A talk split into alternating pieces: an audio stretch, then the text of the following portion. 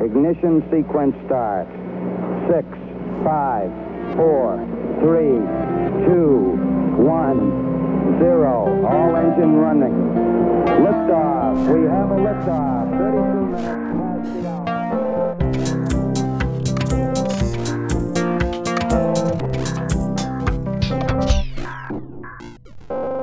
Salve a tutti, buongiorno e buonasera in qualsiasi fascia temporale siate collocati e benvenuti a Periscopio. Io mi chiamo Michele e insieme a me ci sono Andrea, Ciao a tutti, ciao a tutti ragazzi. Riccardo Ciao, ciao a tutti.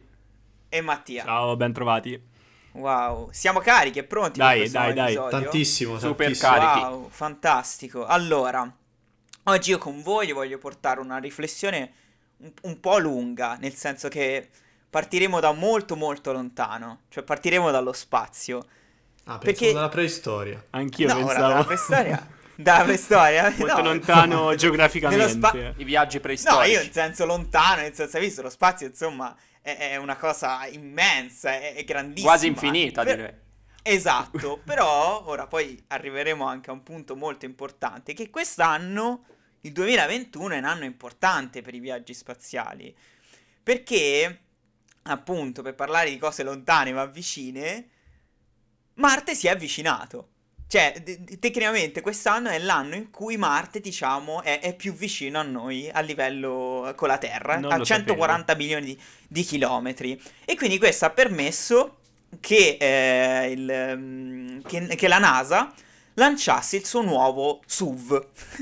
Ora, non è che la NASA si è messa a fare le auto, nel senso che la NASA da bene otto anni sta lavorando a un nuovo modello di rover che, che è partito ed è stato lanciato verso lo spazio eh, il 28 di giugno e atterrerà il 18 di febbraio di quest'anno. Si chiama Vervesenans ed è un SUV perché è un rover grosso quanto un SUV e permetterà di capire se su Marte c'è stata vita sì o no. Cioè, risolveremo un po' questa domanda fatidica, cioè, ma voi ci pensate effettivamente se alla fine la NASA ci dicono guardate ragazzi effettivamente c'è stata vita su Marte, cioè voi come, come prendereste questa notizia? Cioè parliamo subito anche, o come, non lo so, la vostra fantasia dove Ma va? io così un po' a sentimento sono quasi sicuro che da qualche altro pianeta qualcos'altro ci possa essere. Cioè, oltre noi, che siamo sulla Terra, però io sono sempre stato di quest'idea. Che secondo me da qualche parte qualcun altro c'è, sicuro. Ma sì, Però, anch'io, niente. sì sì sì sì. Vediamo che trovano su Marte, no? Io se devo essere un, un po' meno serio, penso a Dragon Ball, ai combattimenti tra i pianeti. Quello- cioè, la prima cosa che mi è venuta in mente appena hai detto Marte, se ci sarà vita più o meno. Però sono d'accordo col Deccio che anche secondo me qualche piccola forma di vita ci sarà su Marte o su altri pianeti. Sarà lo so. difficile che sia come Freezer, diciamo. Ecco, sì, Eh. no. ecco. Eh, Ma speriamo. speriamo che non sia come Freezer, Lo, ecco. lo speriamo spero di per no. chi ci sta lì, insomma. Perché Freezer c'aveva un po' di assi, insomma, era- Eh. Poteva anche stare un pochino più calmo, insomma. E no, poi tornando a noi, perché oltre a questo, che mi sembra una, una cosa, un risultato molto importante per l'umanità, ma se il nuovo inquilino della Casa Bianca non li piglia il matto, ma penso che nonno Biden sia piuttosto tranquillo, a giugno dovrebbero partire le prime sonde eh, per, diciamo, capire un po' se possiamo riandare sulla Luna. Perché la NASA ha come questo stupendo obiettivo nel 2024 di portare la prima donna sullo spazio. Cioè, su- sul suolo lunare, cioè, quindi atterrare, ed è una cosa figa, insomma, lotta al patriarcato totale, quindi Bello, è molto bello, bella bello. questa cosa. Quindi è un anno, il 2021, ehm, molto importante per quanto riguarda i, i viaggi dello spazio. Così almeno vedremo che fine ha fatto quella bandiera messa da Armstrong, no? Ma eh, sì, insomma, sicuramente sarà un po', un po' congelata, però eh, sarebbe bello. Insomma, eh, sono dei, dei passi molto importanti questi, ma la cosa che mi ha un po' messo, eh, non il sospetto, ma più che altro la curiosità, è capire i costi di questi eh, eh, viaggi spaziali, che effettivamente non è che eh, costa quanto un biglietto di Italia, insomma, non si sta parlando di prenotare un volo con EasyJet, perché eh, gli investimenti per quanto riguarda anche i viaggi spaziali, eh, cioè sono passati da, ad esempio, questi sono dati proprio certi che ho, che dal 2000 al 2005 c'erano all'incirca con un investimento pari a un miliardo, poi dal 2012 al 2018 siamo passati a 10 miliardi e adesso abbiamo una proiezione eh, di, di 13 miliardi, ma addirittura fino a 20 miliardi. Cioè, ragazzi, non si sta a parlare di due lire.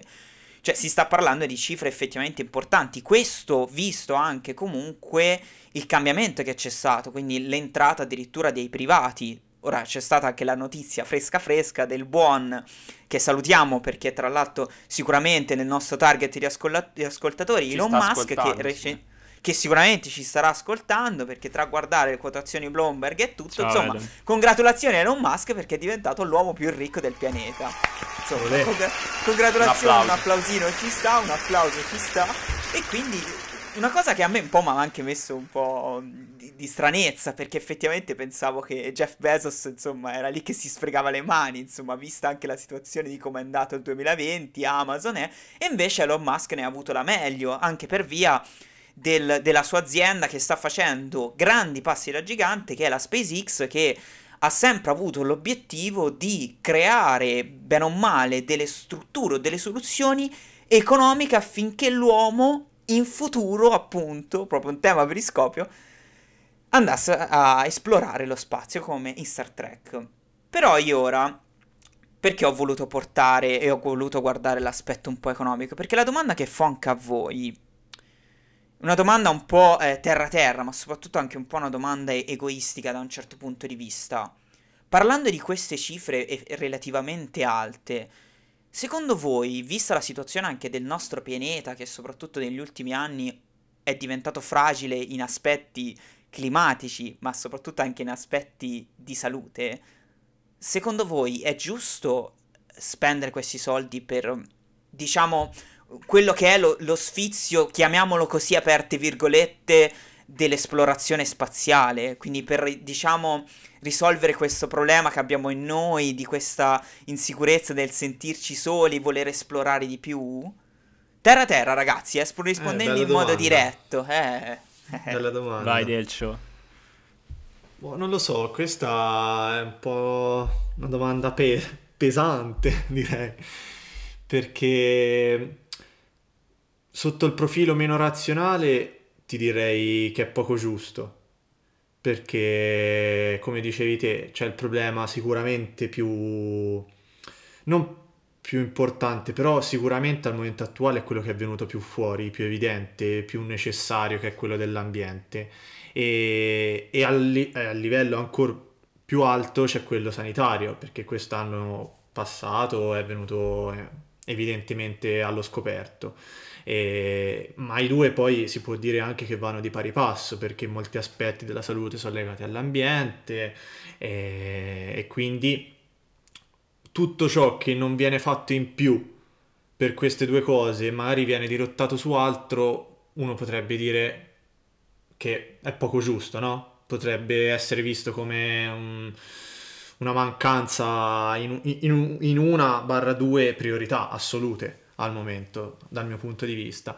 Poi se lo guardi da analizzando forse meglio la cosa, eh, sicuramente tutto ciò che viene fatto, e io parlo non del viaggio nello spazio in sé, ma tutto quello che viene fatto prima, eh, quindi tutta la parte di, di analisi, di ricerca, molto spesso è anche utile mh, alla ricerca ambientale o in tema ambientale o anche dal punto di vista sanitario, penso, no? Alcune- alcuni approcci si possono, si possono rielaborare, raffinare e utilizzare altrove, penso alla robotica applicata all'aerospazio, però...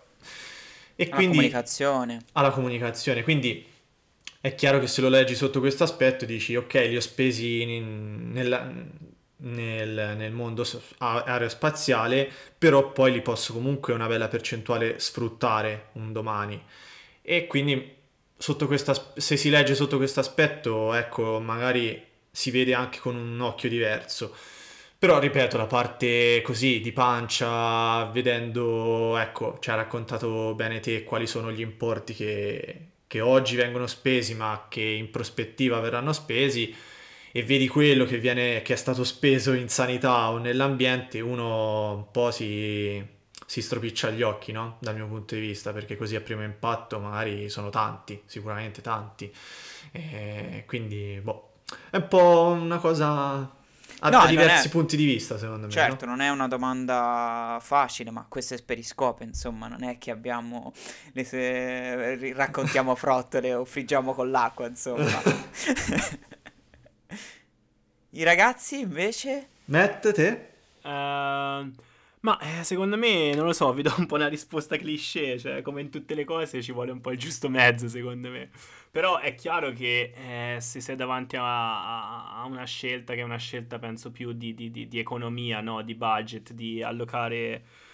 eh, allocare, sì, allocare, mettere risorse da una parte piuttosto che dall'altra, è chiaro che preferirei di gran lunga spendere più soldi sul nostro caro pianeta Terra, che pur essendo vecchio è un po' noioso, è pur sempre, diciamo, Il nostro, Il nostro- cioè, quello che dobbiamo curare in prima persona. il nostro preferito, io direi, insomma.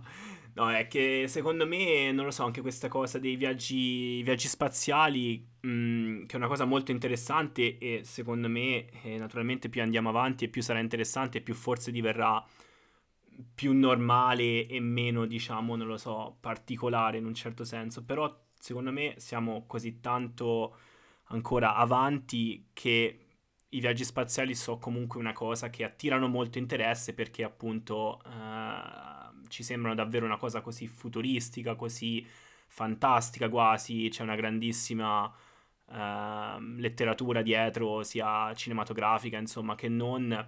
E quindi secondo me chi ha tanti soldi tende un po' no, a buttarli, tra virgolette, buttarli o comunque in queste cose qui perché alla fine eh, dai un po' anche spazio all'immaginazione o comunque crei un grande interesse, crei un grande hype. Ed è anche giusto così perché alla fine è così che si crea il progresso, eccetera, eccetera. Però secondo me allo stesso tempo non dobbiamo un po' togliere l'attenzione da una cosa, secondo me, più noiosa perché il riscaldamento globale è una cosa un po' noiosa, una cosa che non la vedi tutti i giorni ci serve un po' di tempo per vedere gli effetti e magari non ce l'hai sempre davanti agli occhi, però alla fine, sinceramente, eh, so più cavoli qui che, che lassù. Ciò non togliendo che io sarei molto curioso di, di- di- di andare su Marte un giorno, se ci arriveremo, non lo so. Anche perché c'è da salvare Matt Damon, insomma, Eh. per l'ennesima volta. E la bandierina. si bandierina. passa anche sulla Luna e poi si va, si va di là. No, io, io faccio un ragionamento abbastanza semplice. Io eh, vado a braccio, se non sbaglio, entro il 2100 dovremmo essere circa 11-12 miliardi di persone e c'è un trend di crescita della popolazione mondiale che eh, si è un po' affievolito ovviamente rispetto alla seconda metà del Novecento, però è comunque insomma importante. ovvia- Ora non ricordo la percentuale di crescita, diciamo, annuale. Eh, però io dico eh, molto semplicemente, da qui a tot anni, non so quanto, riuscirà a essere, mm, riusciremo a- ad avere ecco, una Terra, un pianeta Terra che ci potrà, mm, diciamo, eh, anche sostenere tutti, no? Tutta la popolazione mondiale, come abbiamo detto, sotto l'aspetto ambientale, sotto l'aspetto alimentare, sanitario, sotto tutto, so- sotto tutti questi aspetti. E quindi appunto sarebbe interessante capire se riusciremo mai a trovare un altro posto dove stare che appunto che consenta di, di vivere in maniera tranquilla e dignitosa. Eh, ai posteri la tua sentenza, no- non lo so se saremo ancora vivi per poterlo vedere con i nostri occhi, però sarebbe interessante, ecco, sicuramente. No, hai sollevato l'ultima cosa di Ricky, effettivamente ha sollevato anche una questione molto interessante che mi fa anche capire di come, bene o male, eh, noi attualmente anche viviamo un po' questo pianeta. Io ero partito già con un'idea in mente, già a inizio episodio, che per me è essenziale dover spendere questi soldi in questa ricerca. In primis perché noi comunque se in questo momento io posso registrare eh, questo episodio eh, attraverso una conversazione Skype con quattro persone totalmente situate in posti diversi è merito solamente della ricerca spaziale appunto dei meriti che ne ha portati, quindi della comunicazione. Cioè, se si pensa, il primo computer è stato realizzato grazie all'esplorazione e al viaggio che ha permesso di portare gli uomini sulla Luna, il primo uomo sulla Luna. Cioè è stato creato il primo IBM che non, non aveva né iconcine né niente, doveva essere solo una gigantesca calcolatrice che avrebbe permesso di fare i calcoli immediati per vedere l'asse, la rotazione, insomma, e tutto quanto riguarda la situazione del, del lancio.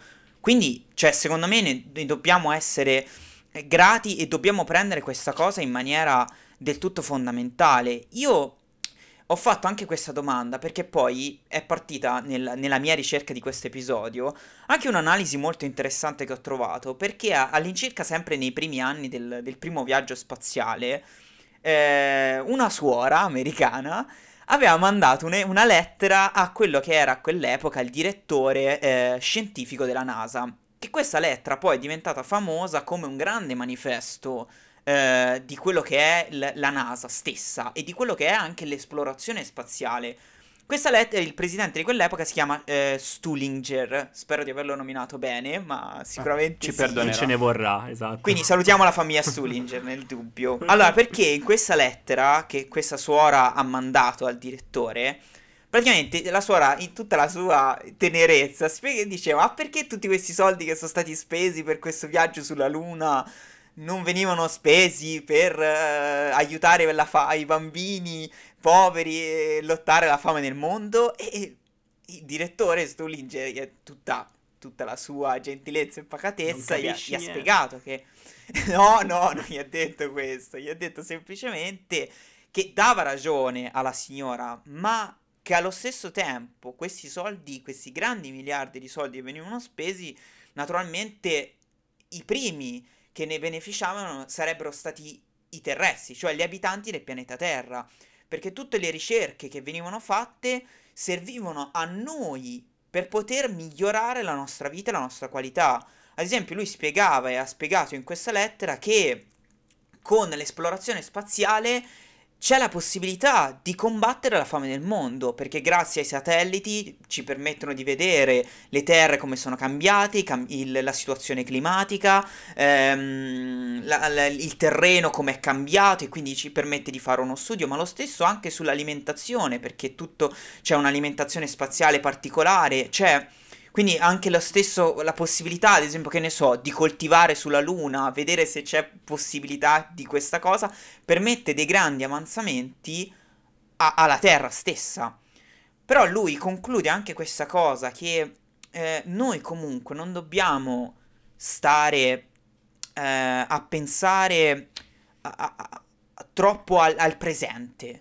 C'è anche la mia riflessione, cioè pensare ad esempio all'inquinamento. Cioè, secondo me è anche troppo tardi per pensare all'inquinamento in questo momento. Non dico che do- domani dobbiamo smettere, ma dobbiamo, secondo me, non privarci di poter anche investire nel futuro, perché fa paura questa cosa, perché investire nel futuro è, è una cosa incerta ed è veramente, come ho visto anche in queste esplorazioni spaziali, costosa. Però la motivazione che ci dice e anche quello che effettivamente dice Elon Musk che dobbiamo andare su Marte non è per uno sfizio per poi su Marte creare un grandissimo centro commerciale. Andrà a finire così, eh, perché alla fine i privati faranno così.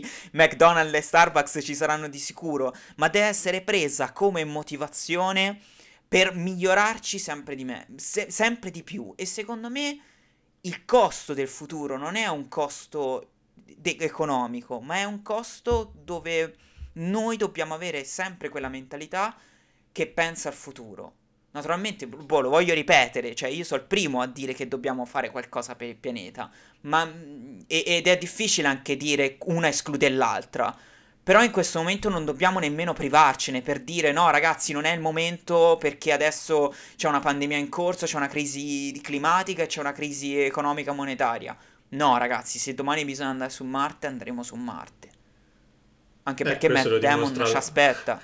Questo lo dimostra il fatto che comunque ci ci hanno investito anche lo scorso anno, ci investiranno quest'anno e, e gli investimenti saranno ancora più elevati. Infatti rispetto a quello che, che di- si diceva anche prima, che dicevo prima anch'io, il fatto che questo, questo ingente apporto di capitali ora arrivi anche dal settore privato, è chiaro che ha- insomma, ha rotto un po' i giochi, no? Cioè, quindi eh, Musk è stato, è e sarà probabilmente uno di quelli che eh, dentro questo settore ci investirà tanto, come sta già sta facendo di fatto. Eh. Sì, no, Ha tra l'altro c'è anche l'amico, c'è anche l'amico. Jeff, insomma, che sempre salutiamo perché deve copiare, insomma, Elon Musk, quindi salutiamo anche Saranno Jeff. entrambi Però- connessi Sì, sì, ad ascoltarci. Sì, sicuramente. Vabbè, dettagli.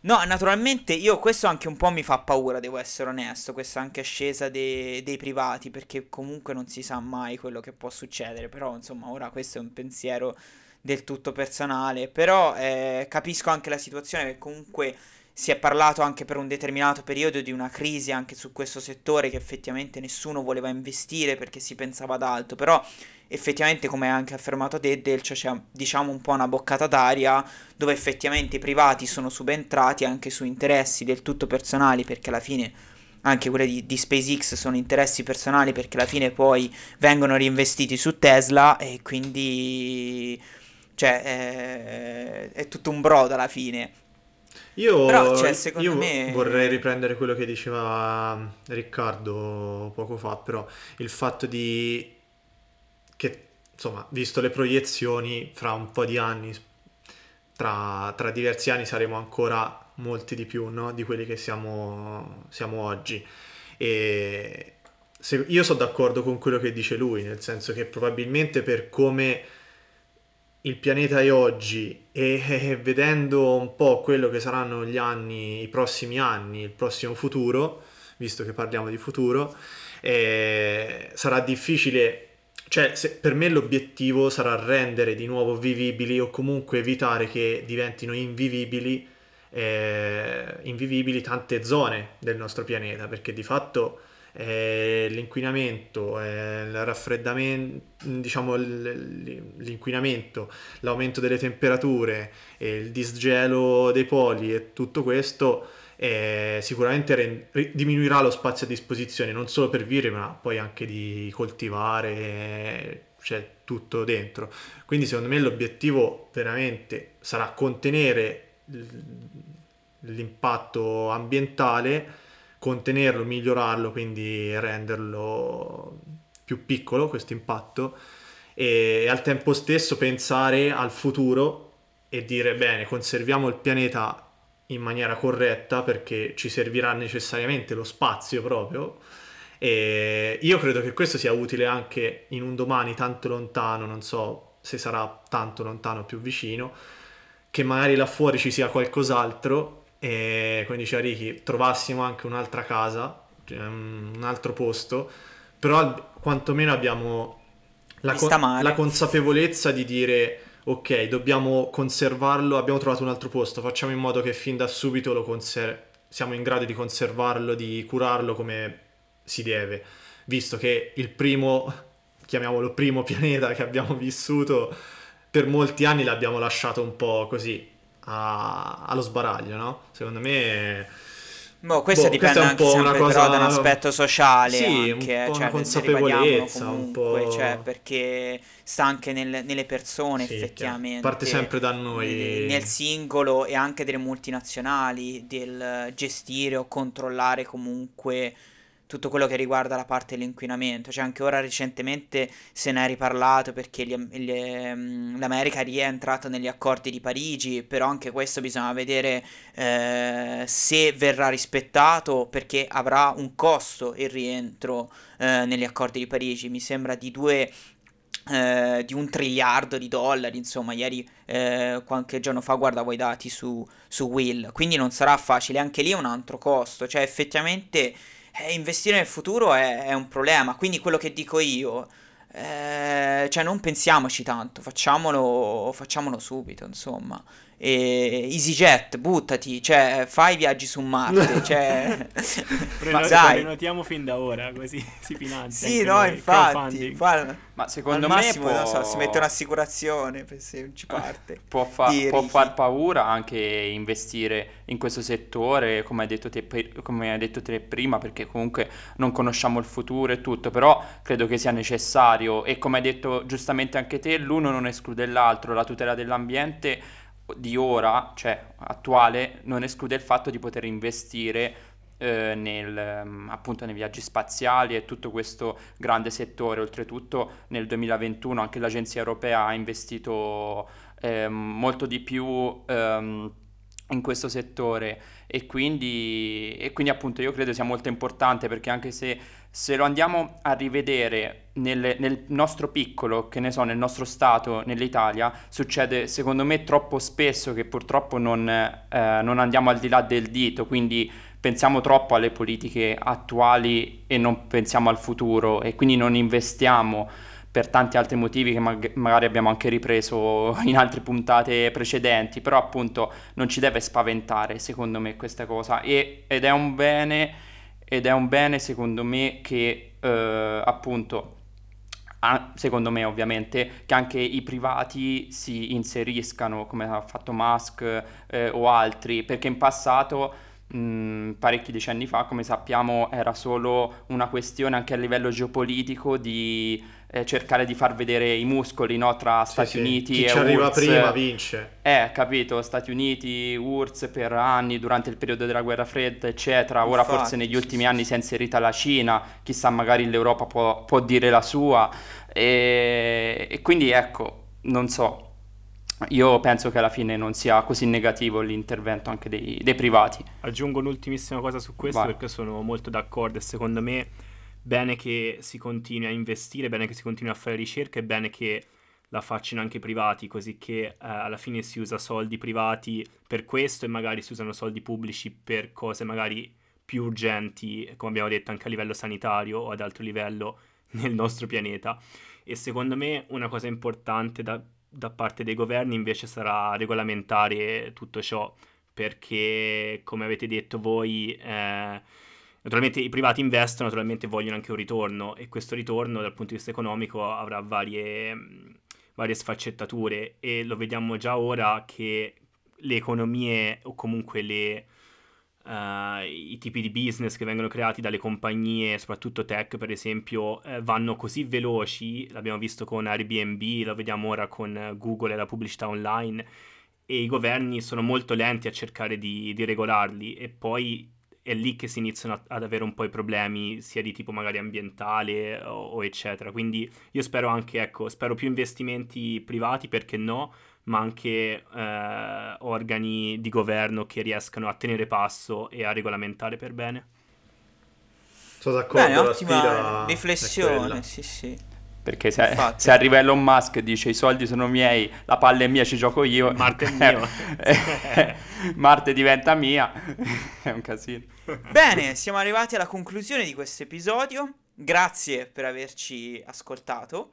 Vi ricordiamo che abbiamo una stupenda pagina Instagram dove poter rimanere in contatto e sapere le ultime un po' novità o qualcosa sui prossimi episodi, ma anche su quelli che abbiamo già fatto. Quindi vi invitiamo a tutti a cercare Periscopio trattino basso e anche su Facebook Periscopio Podcast. Quindi siamo ovunque, siamo sui social, siamo dappertutto, siamo super attivi. Vi ringrazio di nuovo di averci ascoltato e vi aspettiamo al prossimo episodio. Ciao a tutti. Ciao a tutti. E buona, buona, buon tutto, buona giornata e buon tutto. Ciao, Ciao. ciao. Ciao. Ciao. Ciao.